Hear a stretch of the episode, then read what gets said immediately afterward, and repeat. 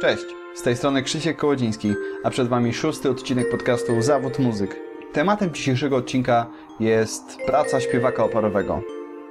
Nasz gość, Jadwiga Postrożna, podzieli się szczegółami swojej pracy. Opowie nam, jak wygląda codzienność śpiewaka i jak wyglądają przygotowania przed premierą spektaklu. Opowie o tym, jak wygląda ścieżka edukacji śpiewaka i czego mogłoby być w niej mniej, nakreśli nam, jak dużo odtwórczości, a jak dużo pracy artystycznej jest w jej zawodzie. Opowie nam, co jest największym wyzwaniem w jej pracy, a także, co jest największym koszmarem śpiewaka.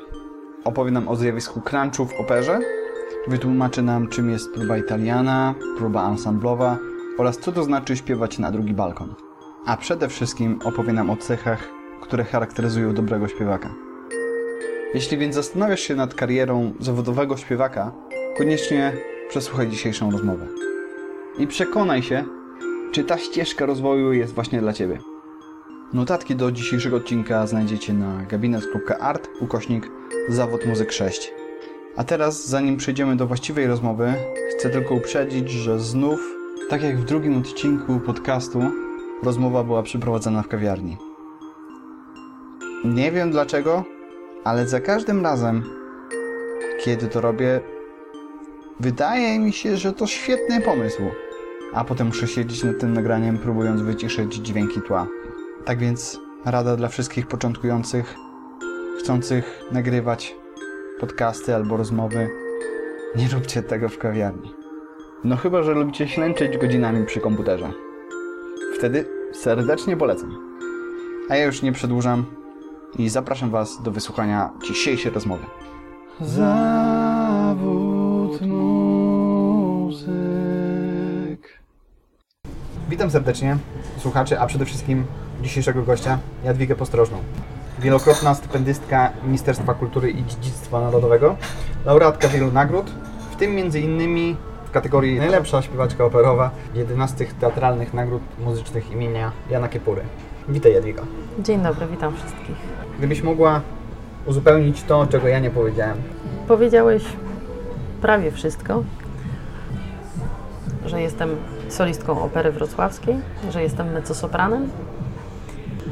O swoich osiągnięciach nie będę się chwalić. To tylko jedno takie, z którego jesteśmy najbardziej dumni. Najbardziej dumna jestem właśnie z tej e, nagrody przyznanej przez kapitułę nagród teatralnych imienia Jana Kiepury. To jest śpiewak roku 2017 i z tego jestem bardzo dumna, bo to jest niesamowite wyróżnienie, że spośród tylu śpiewaków w Polsce kapituła wybrała akurat mnie e, i moją rolę Azuczeny, bo za tą rolę dostałam nominację i zostałam nagrodzona tą prestiżową nagrodą. Nie wiem, czy wspominałeś e, o wielu konkursach. E, Ostatnio e, w Czechach na 11 konkursie imienia Gabrieli Benieczkowej w Wichlawie w Czechach zdobyłem trzecią nagrodę, z której też jestem bardzo dumna, bo ta nagroda procentuje teraz nowymi propozycjami dla mnie. Więc to, z tego jestem też bardzo dumna. Okej, ale nie od początku zdobywałaś pierwsze nagrody, nie od początku swojej kariery śpiewałaś w operze, tak? Gdybyś mogła powiedzieć, od czego zaczynałaś? Zaczęło się od tego, że moja rodzina ma takie muzyczne tradycje. Ja pochodzę z Limanowej, to jest miejscowość koło Nowego Sącza na południu Polski. To się zaczęło od mojej babci, która grywała na kontrabasie, na potańcówkach i śpiewała, układała piosenki, układ, układała i układa, bo dzięki Bogu żyje nadal, układała wiersze. I od tego się zaczęło, że ona jakby zaszczepiła w moich wujkach, w, w swoich dzieciach taką miłość do, do muzyki. Oni, będąc nastolatkami, założyli jakieś tam zespoły weselne, coś tam. Potem mieliśmy tutaj we Wrocławiu, w latach 80. były takie spotkania, ogólnopolskie spotkania rodzin muzykujących. Ja byłam raz w 89 roku, byłam, pamiętam, wtedy w Zerówce. Był mój pierwszy i ostatni raz, ale moja rodzina jeździła tutaj chyba z 10 lat wstecz, więc od tego się jakby zaczęło. Potem był zespół Limanowianie, taki zespół regionalny pieśni i tańca. Potem była orkiestra Big Band, w którym śpiewałam, Echo Podhala. Potem był chór Canticum Jubileum, którym do dzisiaj współpracuję i też prowadzę zajęcia z emisji, jeżeli tylko tam jestem. Prowadzę takie czasowe warsztaty, ale też śpiewam z nimi partie solowe. W międzyczasie była szkoła muzyczna na, na skrzypcach, na których nie lubiłam grać. No i potem było długo, długo nic i w końcu w liceum miałam ze znajomymi zespół muzyki religijnej i z tym zespołem pojechaliśmy na konkurs kolęd, na który też ułożyłam swoją pastorałkę, słowa do jakiejś tam melodii. Wygraliśmy przez to, że mieliśmy własny utwór, ale właśnie zdarzyła się taka sytuacja, że było nas trzech solistów śpiewających w tym, w tym zespole. I kolega z koleżanką śpiewali na dwa głosy, a ja śpiewałam, zawsze improwizowałam. Maciek mówi, to my śpiewamy w duecie, a ty wyj jak chcesz. Dosłownie cytuję, wyj jak chcesz. Bo wiedział, że lubię improwizować. No i tak, tak to się zaczęło. Ja wchodziłam w taką interpretację i w taką improwizację, gdzie Maciek po tym konkursie mówi, słuchaj, ja Cię muszę zaprowadzić do mojej pani profesor, Ty musisz się uczyć śpiewu operowego. Miał, co Ty, ja, daj spokój. Że miałam wtedy ile? 17 lat. Zupełnie nie myślałam o tym, żeby się uczyć śpiewu operowego, gdzie w ogóle ja. I pojechałam na jedną lekcję do pani profesor. I pani profesor mówi, słuchaj, to dziecko, to zaśpiewaj mi to takim, tak, tak udawanym, takim, o, takim operowym. No i zacznij mnie naśladować. No i się okazało, że ten mój głos jest taki stricte operowy, że on jest no, stworzony po prostu do tego, żeby śpiewać muzykę klasyczną. No i na początku mi się to tak nie do końca podobało. Zostałam przyjęta do szkoły muzycznej. Ale jak zaczęłam śpiewać jakieś duety miłosne, to człowiek w takim wieku, nastoletnim, gdzie tam ta miłość gdzieś tam w nim siedzi, no i zaczęło mi się to coraz bardziej podobać. Potem znalazłam role, które dla mnie były wymarzone. No i jakoś to tak się zaczęło. Potem właśnie zdawałam raz na studia, drugi raz, za trzecim razem się dostałam. Konkurencja jest ogromna, więc tam było 8-9 osób na jedno miejsce, dlatego było tak ciężko się dostać, ale im bardziej nie mogłam się dostać na te studia, tym bardziej chciałam. Jak wygląda właśnie ścieżka edukacyjna? Jak wygląda proces takiego szkolenia śpiewaka operowego? W szkole średniej muzycznej to jest drugi stopień, tak zwany szkoły muzycznej, nie liceum, tylko drugi stopień, czyli taka wieczorowa szkoła muzyczna. Ja tam byłam akurat półtorej roku, tylko i wyłącznie ponieważ po półtorej roku dostałam się na studia. E, właśnie za tym trzecim razem. Bo pierwszy raz po prywatnych lekcjach zdawałam, pamiętam, do Akademii Muzycznej w Warszawie. Oczywiście się nie dostałam, bo przecież byli ludzie, którzy byli po szkole muzycznej, po jakichś prywatnych lekcjach ileś tam lat. Więc się nie dostałam. Potem dostałam się do szkoły muzycznej na pierwszy rok. No i po tym roku zdawałam na studia do Wrocławia i do Gdańska. Nie dostałam się ze względu historii muzyki moich braków w wiedzy historii muzyki. No i za trzecim razem, jakby już wiedziałam, co mnie czeka, przygotowywałam się przez ten rok do tego troszkę. Pomógł mi konkurs Ludomira Różyckiego w Gliwicach, na którym dostałam wyróżnienie. No i to były jakby dodatkowe punkty dla mnie na tych egzaminach. Tak to, tak to się zaczęło, więc nie musisz kończyć tak naprawdę czterech lat szkoły średniej, Oczywiście jest to wskazane, bo masz ten czas, żeby ten głos się wykształcił. To takie podstawy. Jeżeli się dostajesz na studia, no to twój profesor cię już kierunkuje i coraz bardziej jakby rozwija w tym kierunku. Nie? Powiedziałeś, że raz nie udało Ci się dostać przez y, historię muzyki. Jak dużo to ma wspólnego z Twoją późniejszą pracą? Jak dużo tej edukacji, takiej nie stricte technicznej, ma związek z Twoją pracą? Ja uważam, że student Akademii Muzycznej powinien mieć mniej teorii, a więcej praktyki, bo tak naprawdę na scenie nie sprawdza się wiedza z ilości mszy napisanych przez Vivaldiego na przykład. Harmonia jak najbardziej, że potrafi sobie zagrać, zharmonizować, nawet podegrać trochę jak się uczy. To jest ważne ale zadania aktorskie, które my mieliśmy akurat na studiach, czy pantomima, wiadomo, że to w jakiś sposób rozwija, ale wydaje mi się, że im więcej praktycznych zajęć, na przykład na scenie opery, czy na scenie teatru muzycznego, byłoby bardziej rozwijające dla śpiewaka potem w jego pracy. Więcej by mu pomogło, aniżeli teoretyczne przedmioty. Właśnie jak zaczęłaś śpiewać na, na tych lekcjach u pani profesor, to pomyślałaś sobie, to musi być śpiew operowy? Jakoś tak y, moja pani profesor stwierdziła, że ja mam głos stricte operowy. Ja w ogóle nie lubiłam, nie wiem, gdzieś tam była szansa na sukces, wysyłali mnie na tą szansę na sukces, czy jakieś tam inne konkursy ówczesne muzyczne, ale ja nawet nie chciałam pójść na taki, na taki konkurs, nawet będąc już w akademii, czy będąc w szkole muzycznej wiedząc, jakie mam możliwości, ale ja nie chciałam tego robić tak naprawdę, bo uważam, że jeżeli się kształcę w danym kierunku, to nie, nie będę robić czegoś innego. Tak? A zresztą nie uważałam, że jest mi to potrzebne no, do mojej kariery muzycznej, branie udziału w szansie na sukces. A już chciałem zapytać, czy, czy można zobaczyć Cię, jak, jak występujesz u, u pana Mana? Nie, nie, niestety nie. niestety nie. A może i stety. W śpiewaniu. Mhm. Co jest istotniejsze? Wykształcenie? Doświadczenie czy talent? No pierwszy jest talent na pewno, bo jeżeli ktoś nie ma talentu, nie ma głosu do śpiewania, tak, do takich predyspozycji głosowych, to tak naprawdę nie ma, nie ma znaczenia, jakie on ma wykształcenie i on może mieć najlepsze wykształcenie, ale jeżeli nie ma tego czegoś właśnie, czyli tego daru od, od Boga, od wysokości, od kogoś z góry, to nie ma, nie ma opcji, żeby się nauczyć śpiewać. Tak? No może, może być taką osobą, która będzie rzemieślnikiem, a nie będzie artystą. Może wykonywać, tak? odtwarzać, ale nie będzie tam jakby tego serca, które, które jest y, potrzebne do śpiewania. Jak dużo właśnie jest tej pracy artystycznej? Jak dużo jest odtwarzania pracy śpiewaka, a jak dużo właśnie siebie?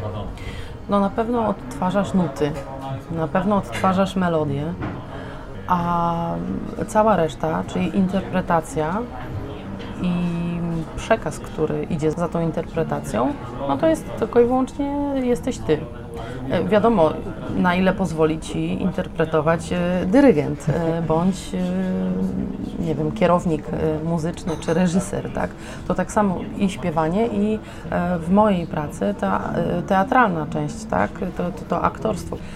Ja lubię reżyserów, którzy pozwalają mi być sobą, widzą, jakie ja mam zdolności, możliwości, predyspozycje, jakie mam e, też e, uwarunkowania cielesne, tak? Mój wygląd, moja, moja fizjonomia, moja figura i tylko kierunkują mnie, jak to ma wyglądać, tak?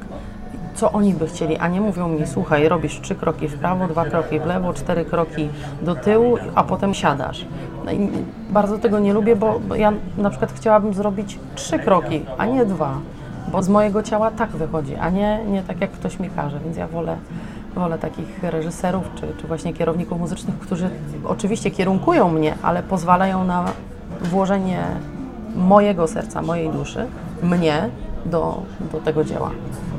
Właśnie, a jak to jest, czy aktorstwo podczas spektaklu operowego bardzo przeszkadza w śpiewaniu?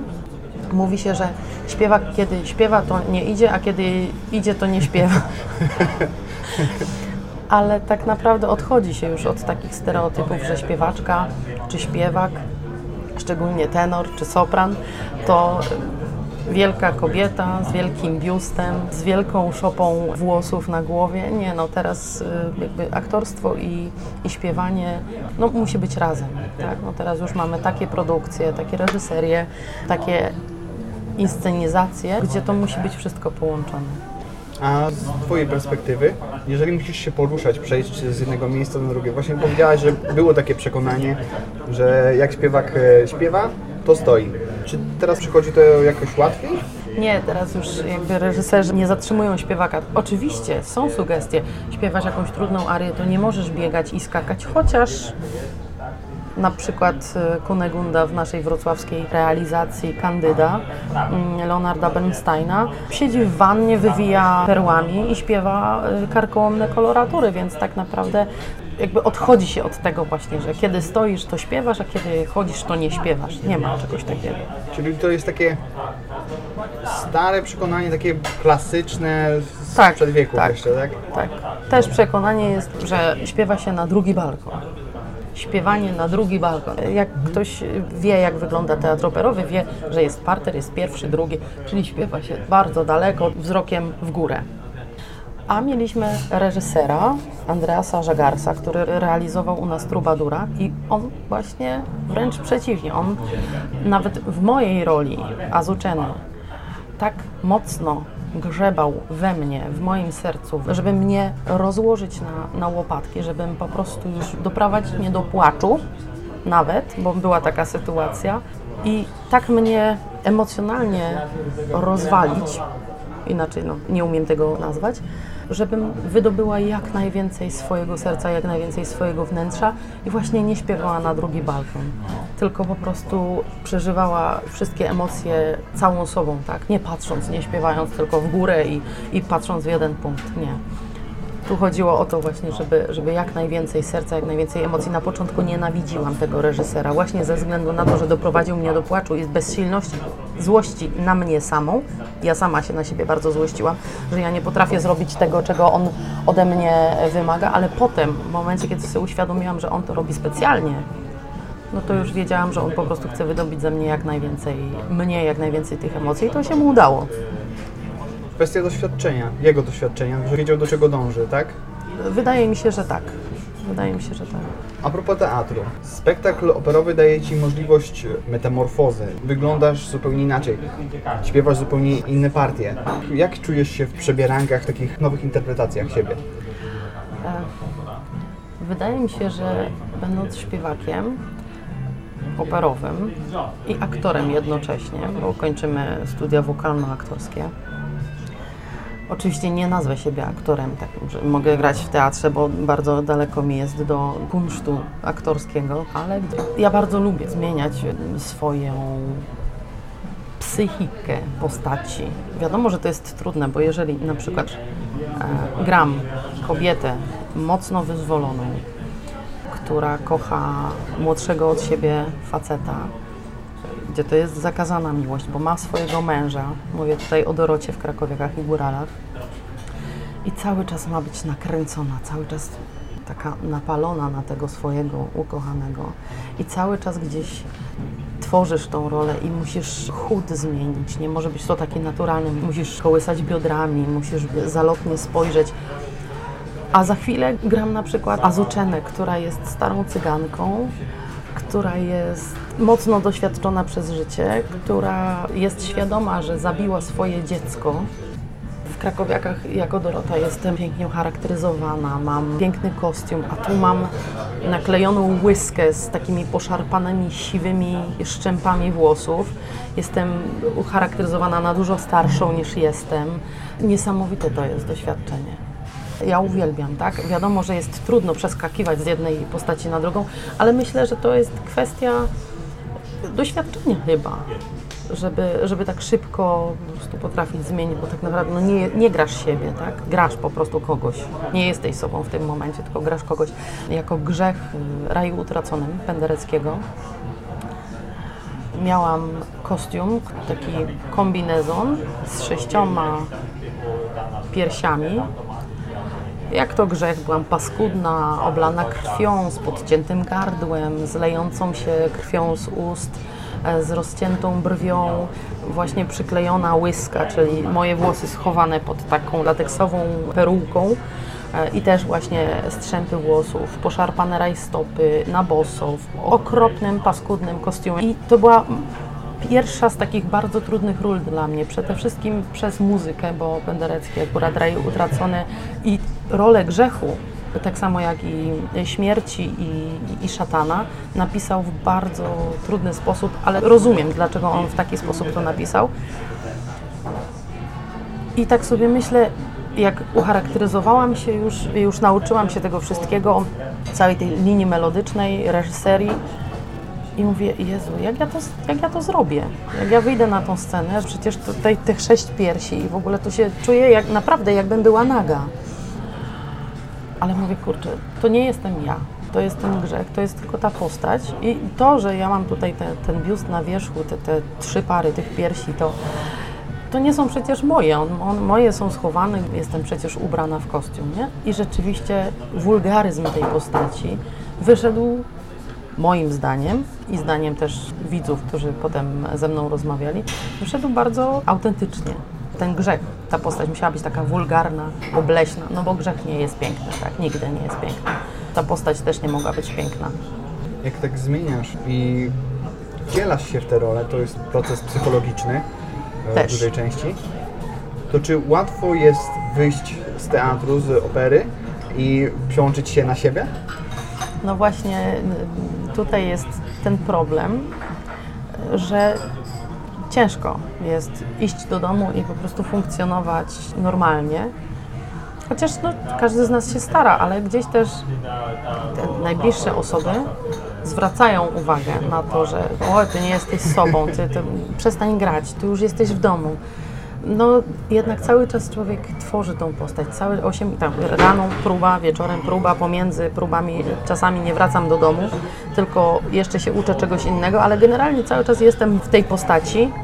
Przygotowania przed premierą mamy tutaj na myśli, nie takie codzienne spektakle no to rzeczywiście jak się tu tworzy tą postać, to ciężko po prostu ją opuścić, tak? Czy to jest właśnie ta Azucze narzeczona, czy Dorota, kiedy, kiedy człowiek ma emanować seksem, seksapilem w ogóle, no to ulicą idzie i porusza biodrami w taki sposób, a to też trzeba się przyzwyczaić jakby do tej postaci, żeby to było moje, żeby to jak najbardziej naturalne, więc wykorzystujesz każdy moment do tego, żeby się tak naprawdę nastroić do tej roli, no i potem ciężko z tego wyjść.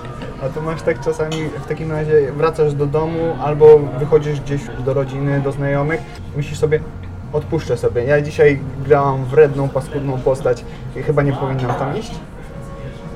Nie, nie mam czegoś takiego. Nie, tylko trudno jest e, jakby wyrzucić z głowy, na przykład idziesz do znajomych, idziesz na jakąś imprezę, a cały czas w głowie masz muzykę, masz uwagi, myślisz jak zrobić tą scenę, a jak, a jak można by było inaczej zrobić tamtą.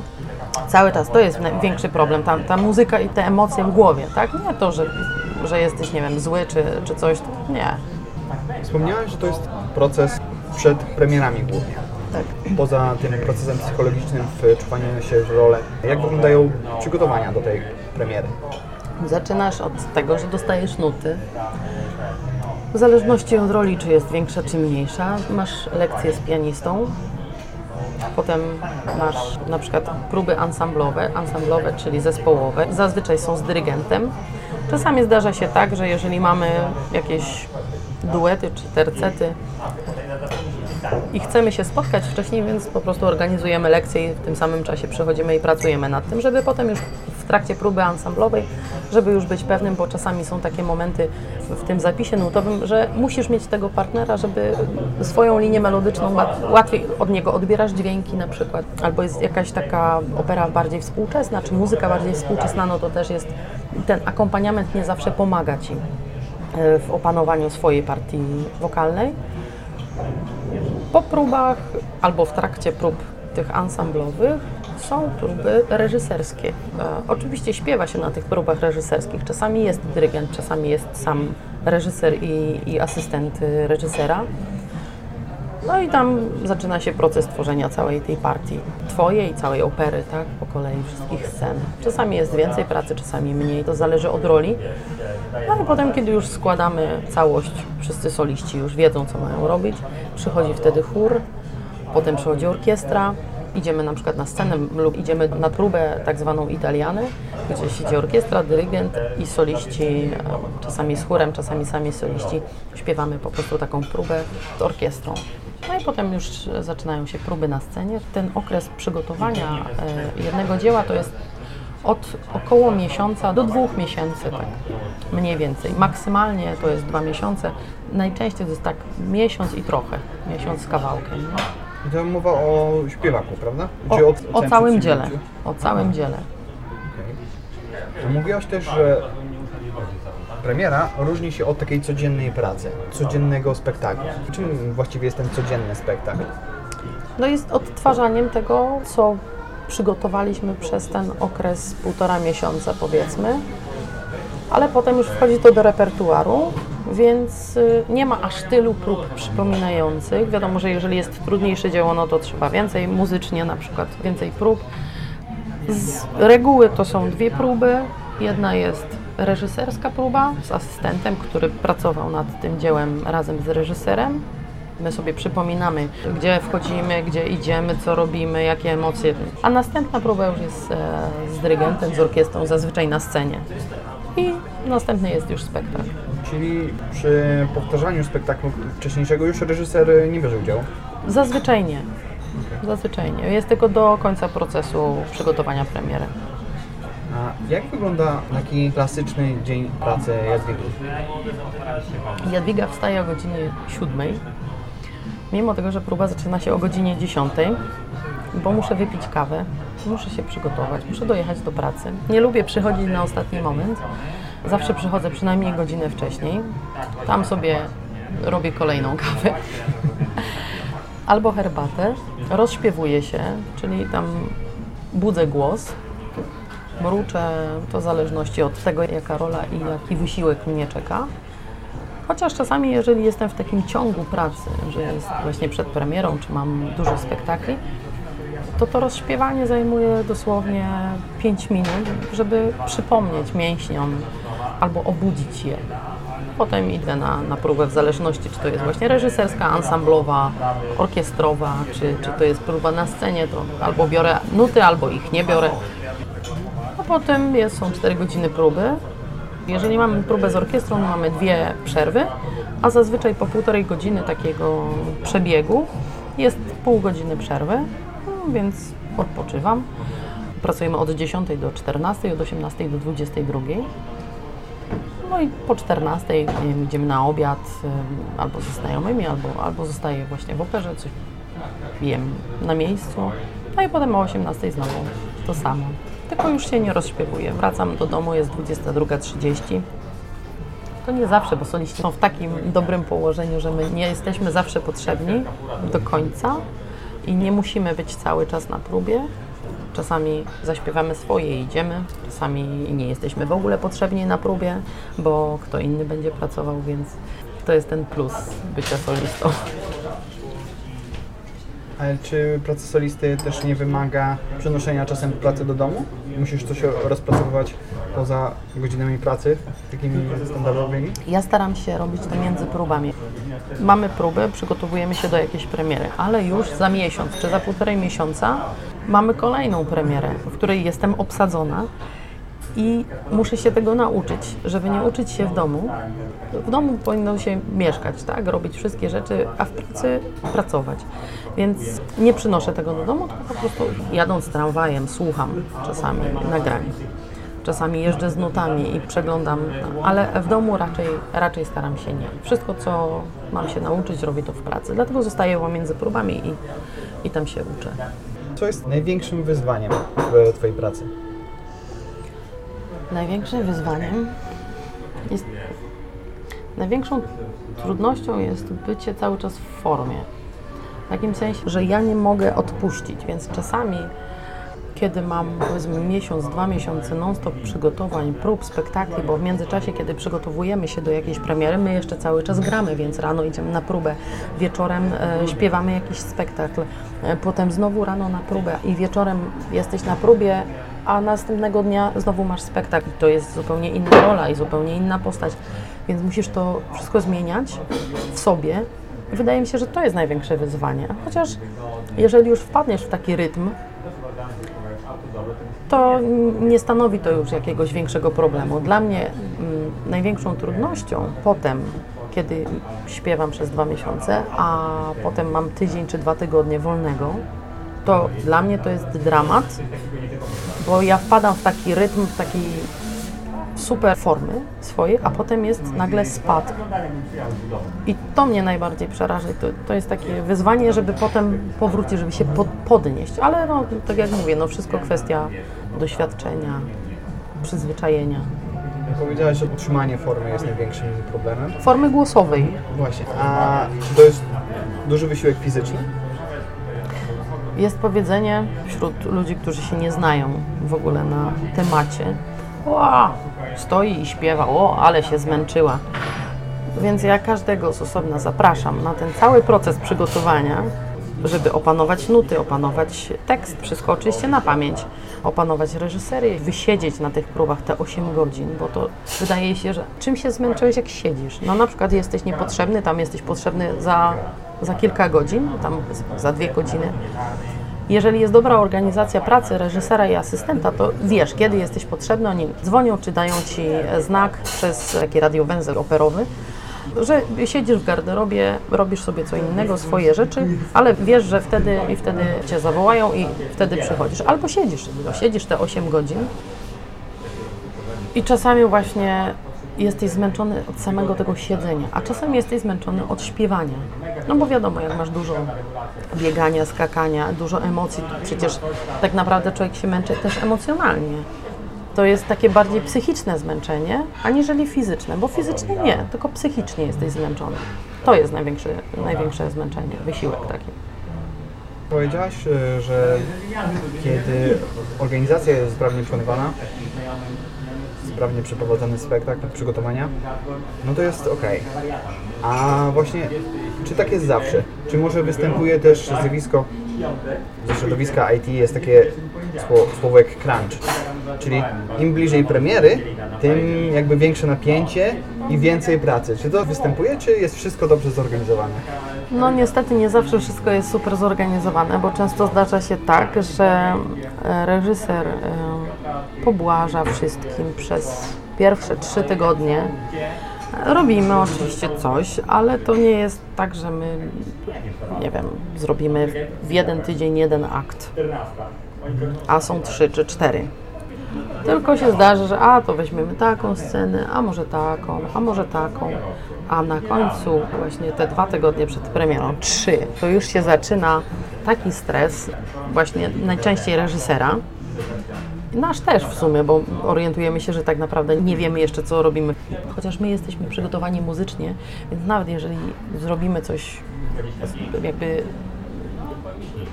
mniej emocjonalnie, chodzi tak naprawdę o świadomość tego, żeby być przygotowanym w każdym aspekcie muzycznym i aktorskim, tak? No i tutaj się właśnie zaczyna ten crunch.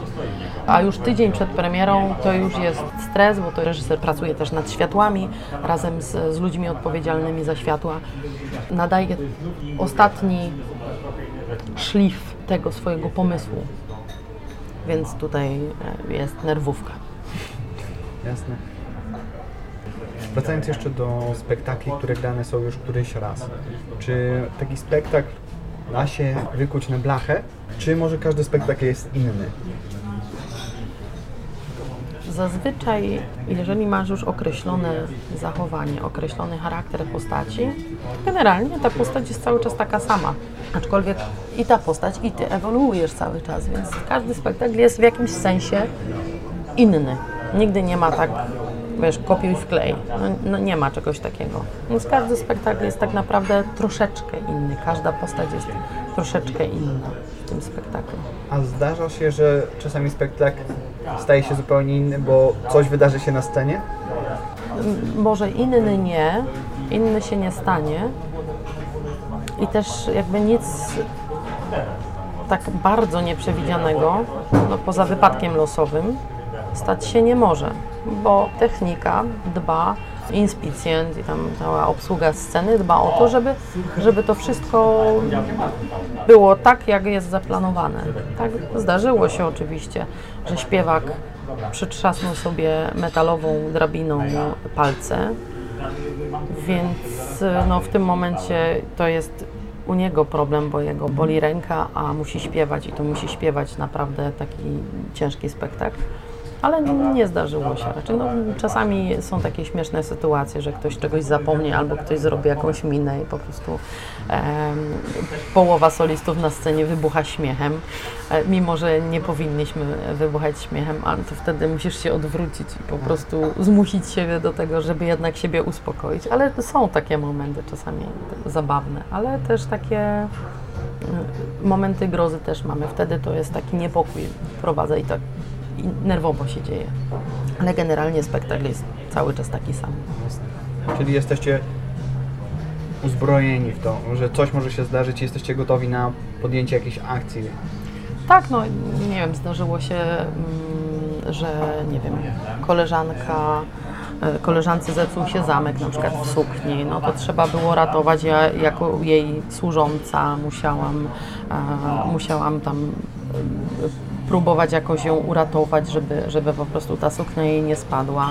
E, czy nie wiem, ja tak uważam, że e, powinniśmy sobie pomagać w takich sytuacjach, e, kiedy jest na przykład solistka, która śpiewa główną rolę i wiem, że ona się stresuje, wiem, że to ma niepoprawione, czy tamto, gdzie właśnie ta sukienka gdzieś tam opadła, to ja po prostu podchodzę i poprawiam i to jest nic specjalnego.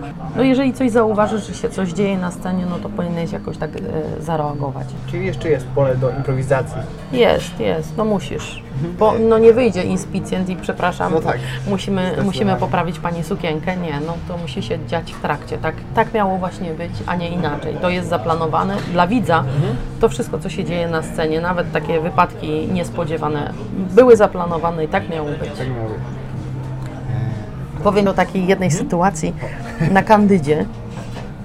W ostatnim akcie jesteśmy w Wenecji. Akurat moja rola od Lady gra taką kobietę burdel mamę, mogę to tak śmiało nazwać.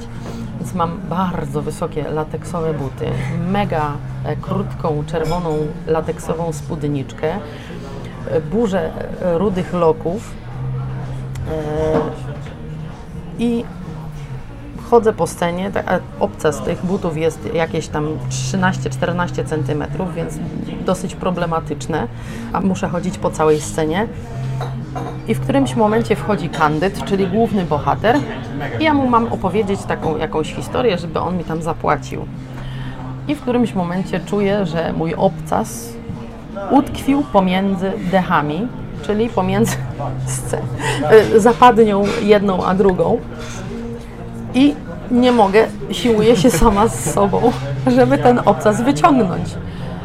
I on mówi tekst pod tytułem Nie przyszedłem tu grać, przyszedłem po kobietę. Więc ja mu odpowiadam, nie ma sprawy, ale najpierw muszę prosić Cię o skromny datek, bo spotkały mnie same nieszczęścia w rodzinie. Więc zamiast tego tekstu mówię, zaraz Ci wszystko opowiem, tylko wytargam ten obcas z pomiędzy desek. Wszyscy oczywiście, wszyscy oczywiście uwierzyli, że tak miało być. E, nawet moi goście, którzy byli na widowni, ja mówię, matko, ale tam musiałam zaimprowizować. Nie no, co ty, nic nie było słychać, super, wszystko było, to tak miało być, prawda, z tymi deskami i w ogóle. A to tak nie miało być, to była taka sytuacja i musiałam coś powiedzieć, bo nie mogłam wytargać tego buta, ale potem się udało. A jak zareagowali wtedy aktorzy? Myślę, że się nie zorientowali nawet. Że mówisz inną kwestię? Dokładnie. Bo potem dokończyłam to, co miałam powiedzieć, e, ale właśnie to targanie e, obcasa z, z pomiędzy desek, Które pasowało. które pasowało akurat. Właśnie. Jak jesteśmy przy różnych rolach, to w jaki sposób są one rozdzielane w operze? Wydaje mi się, że to nie jest pytanie do mnie, tylko pytanie do e, impresariatu.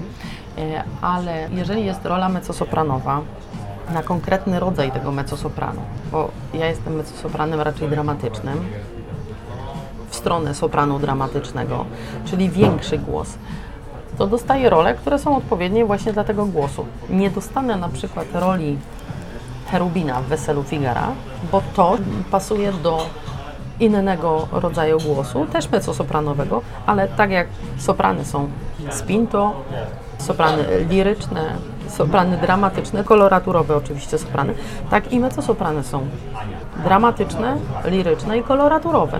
To są predyspozycje właśnie, biegłość głosu, siła tego głosu, wielkość głosu.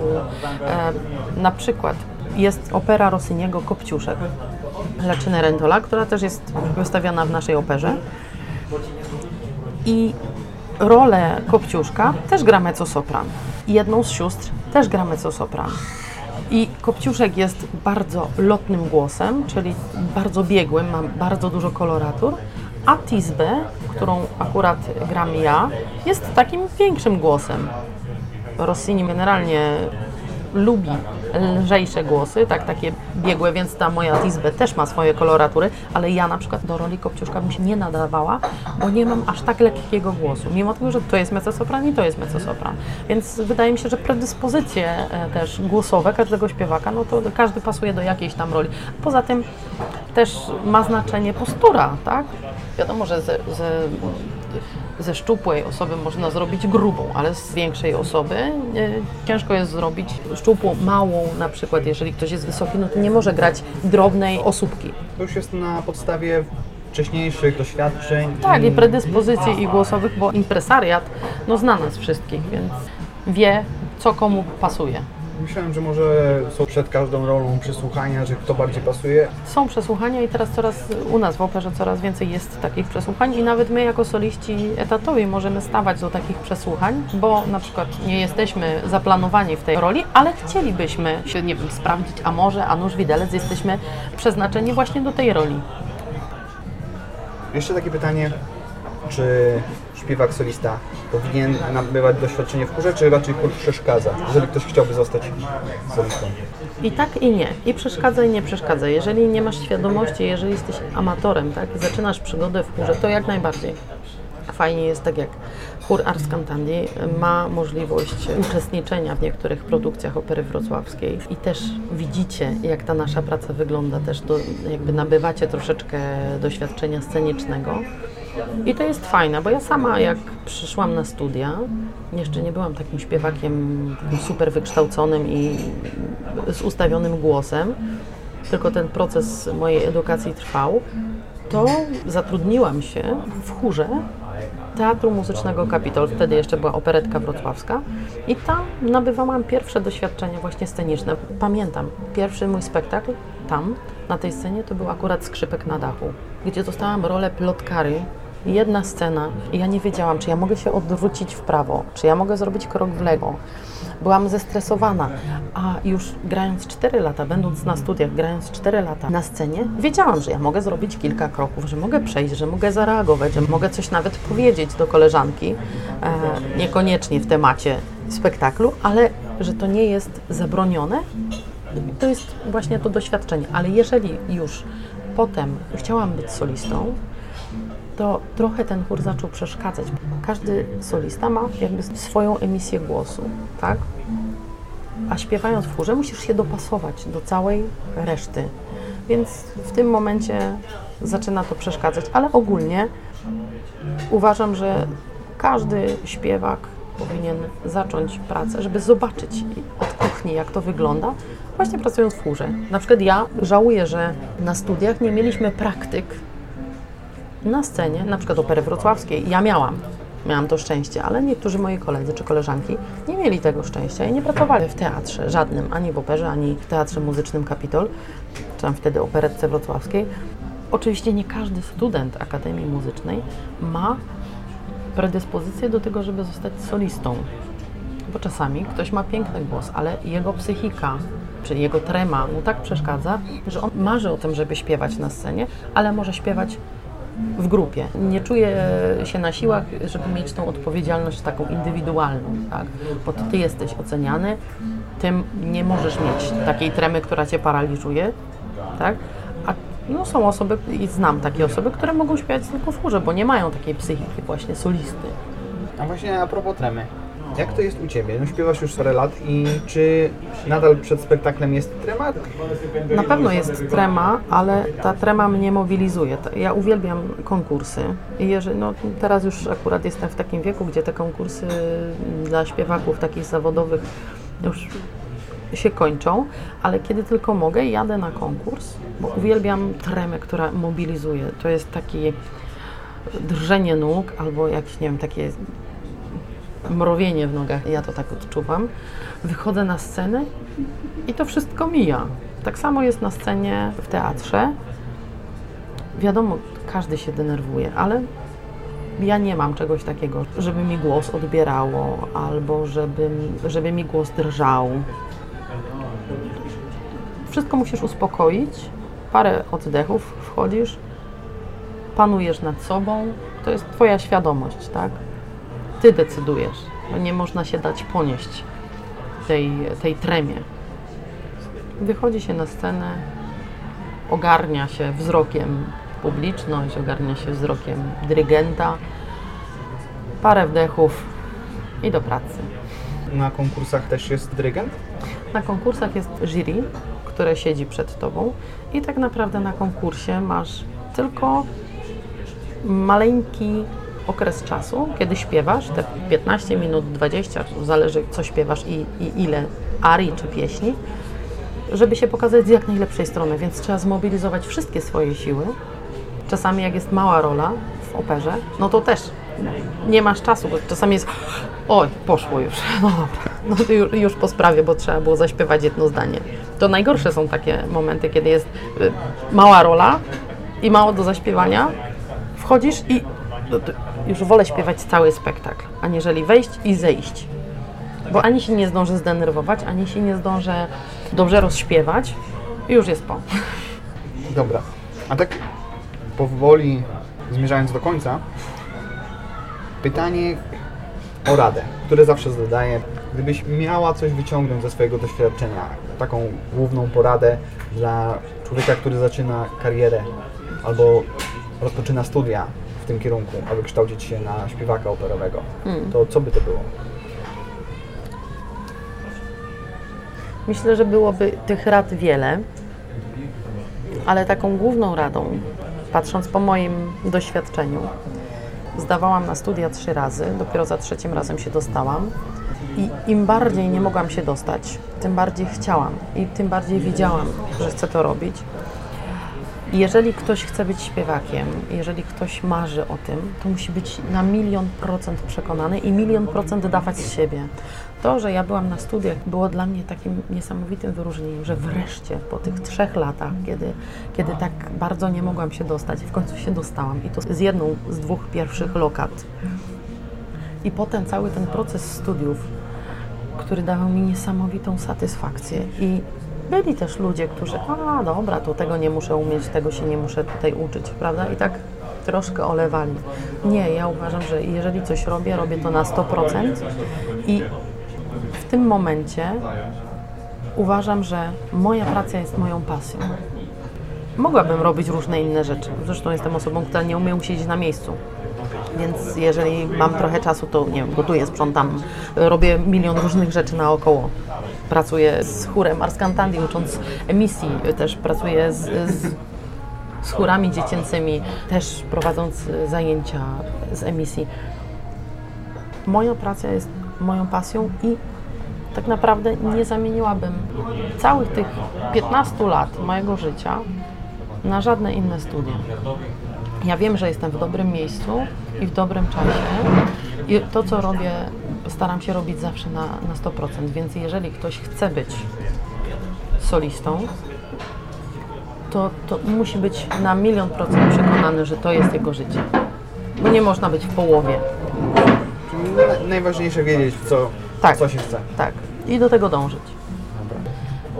Powinno się uświadom- uświadomić też człowiekowi, który się ewentualnie będzie parał tym, tym zawodem, że ten świat taki piękny właśnie tych bankietów po, popremierowych, nie wiem, może, może i w Polsce, może tylko za granicą, dobrych samochodów, jakichś takich mm, tego górnolotnego myślenia o śpiewaku, to jest błąd, bo tak naprawdę my jesteśmy zwykłymi ludźmi, tak? I ja uważam, że im, im większa gwiazda, tym skromniejszy człowiek.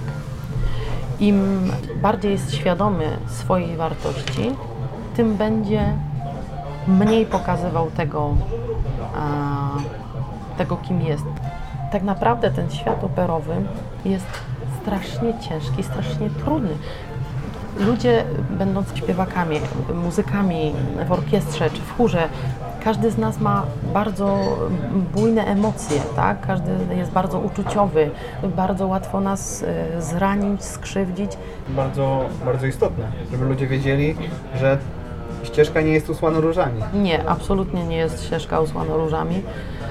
Ja uważam, że gdybym nie kochała tego, tego zawodu i tego, co robię, to też mówi się, że jak ktoś ma miękkie serce, to trzeba mieć twarde cztery litery i tutaj w tym zawodzie śpiewaka to się bardzo sprawdza, bo, bo serce każdy z nas ma miękkie, e, emocjonalne, tak, jest, jest, jest bardzo wrażliwy, każdy z nas jest bardzo wrażliwym człowiekiem, ale czasami dostaje, dostaje mocno w kość.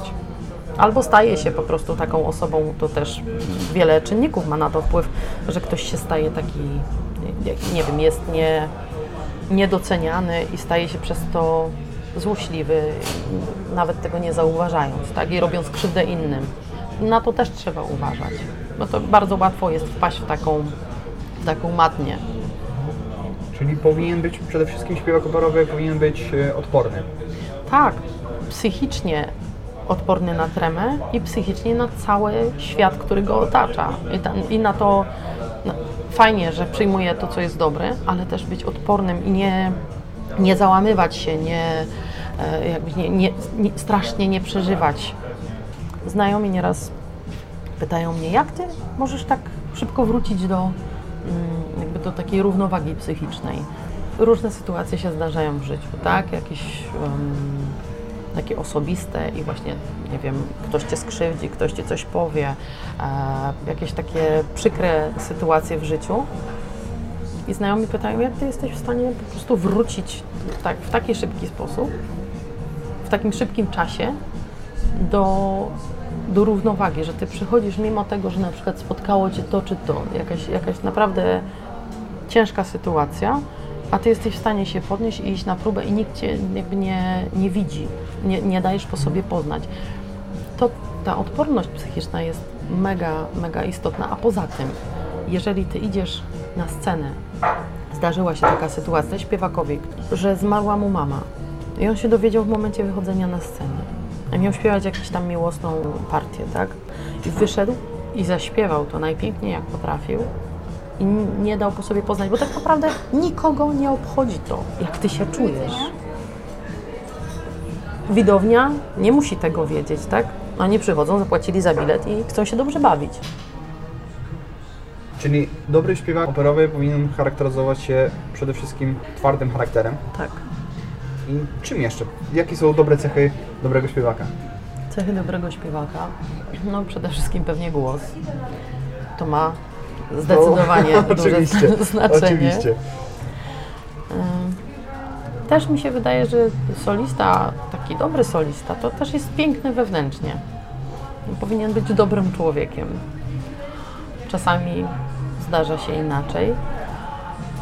I ta odporność, która, która jest według mnie ważna na każdym polu, bo to wiadomo, na scenie też, ale w życiu też jest bardzo potrzebna ta odporność psychiczna, ta umiejętność szybkiego podnoszenia się z porażki, tak? Też, żeby nawet się pomylę na scenie, czy nie wiem, przewrócę się, nie dajesz po sobie tego poznać, mimo tego, że nie wiem, noga cię boli, uderzyłaś się w łokieć i masz ochotę się chwycić, a sytuacja na to nie pozwala, żeby takiej prywatności trochę pokazać. Nie, cały czas musisz być na scenie, jesteś tą postacią. Co jeszcze jest ważne? Umiejętność szybkiego uczenia się też. Chociaż jeżeli cały czas musisz zapamiętywać nowe rzeczy, to ten mózg cały czas pracuje, więc nie ma, nie ma opcji jakiejś sklerozy. Chociaż czasami zaniki pamięci na scenie się zdarzają. To znaczy? No zapomnisz tekstu, wchodzisz i nie, nie wiesz w ogóle. To jest najgorszy sen śpiewaka, kiedy wie, że ma wejść, orkiestra już gra twoją arię, a ty nie masz pojęcia, jakie są słowa. I czasami jak jest jakiś taki mocny stres, to nie tylko mnie, ale moim kolegom czy koleżankom się takie sny śnią, że po prostu już, już masz zacząć śpiewać, a ty nie wiesz, jaka melodia, a przede wszystkim jakie słowa. I czasami zdarza się na scenie, że wychodzisz i o Boże, co ja tam miałam zaśpiewać? Albo Jezus, jakie są słowa, nie? Ale w ostatniej chwili zawsze się przypomina. Jakoś tak, jakoś, ale ale ewentualnie my się śmiejemy, że my ugrofińskim Jasne, językiem tak nadrabiamy, potem sobie przypominamy i tak miało być przecież. Tak, tak, tak. Teraz takie wieńczące pytanie. Gdzie można Cię znaleźć? Może ktoś chciałby zadać pytanie, posłuchać Ciebie, zobaczyć jak prezentujesz się w swoich kreacjach, tak żeby słuchacze mogli Cię odnaleźć. To gdzie mogą? Zapraszam do Opery Wrocławskiej na spektakle z moim udziałem. Część moich nagrań z prywatnych koncertów, których też jest dosyć dużo, można znaleźć na YouTubie, wpisując moje imię i nazwisko. Oczywiście też zapraszam na te koncerty. Informuję o nich na swoim profilu facebookowym Jadwiga Postrożna Mezzosopran, ewentualnie na moim prywatnym, na który też serdecznie zapraszam. A więc to są takie miejsca, w których można mnie zobaczyć i usłyszeć. Polecam profil Jadwigi. E, Można zobaczyć, jak bardzo charakteryzacja potrafi zmienić człowieka. Dziękuję Ci, Jadwigo. Dziękuję. Dziękuję serdecznie i mam nadzieję, że wszyscy, którzy chcą śpiewać, teraz będą wiedzieli, czy nadal chcą, czy to może jednak nie jest ten milion procent i poszukają sobie czegoś innego. Dzięki wielkie. Dziękuję. I pozdrawiam wszystkich słuchaczy podcastu. Pozdrawiam. Hej. Hej. Jeszcze raz wielkie dzięki Jadwigo za rozmowę. A ja mam nadzieję, że po dzisiejszym odcinku już nikt nie będzie miał wątpliwości, jak ciężkim kawałkiem chleba jest bycie zawodowym muzykiem. Tak jak Jadwiga powiedziała, do tego zawodu potrzeba niekiedy twardych czterech liter, a ścieżka nie jest usłana różami.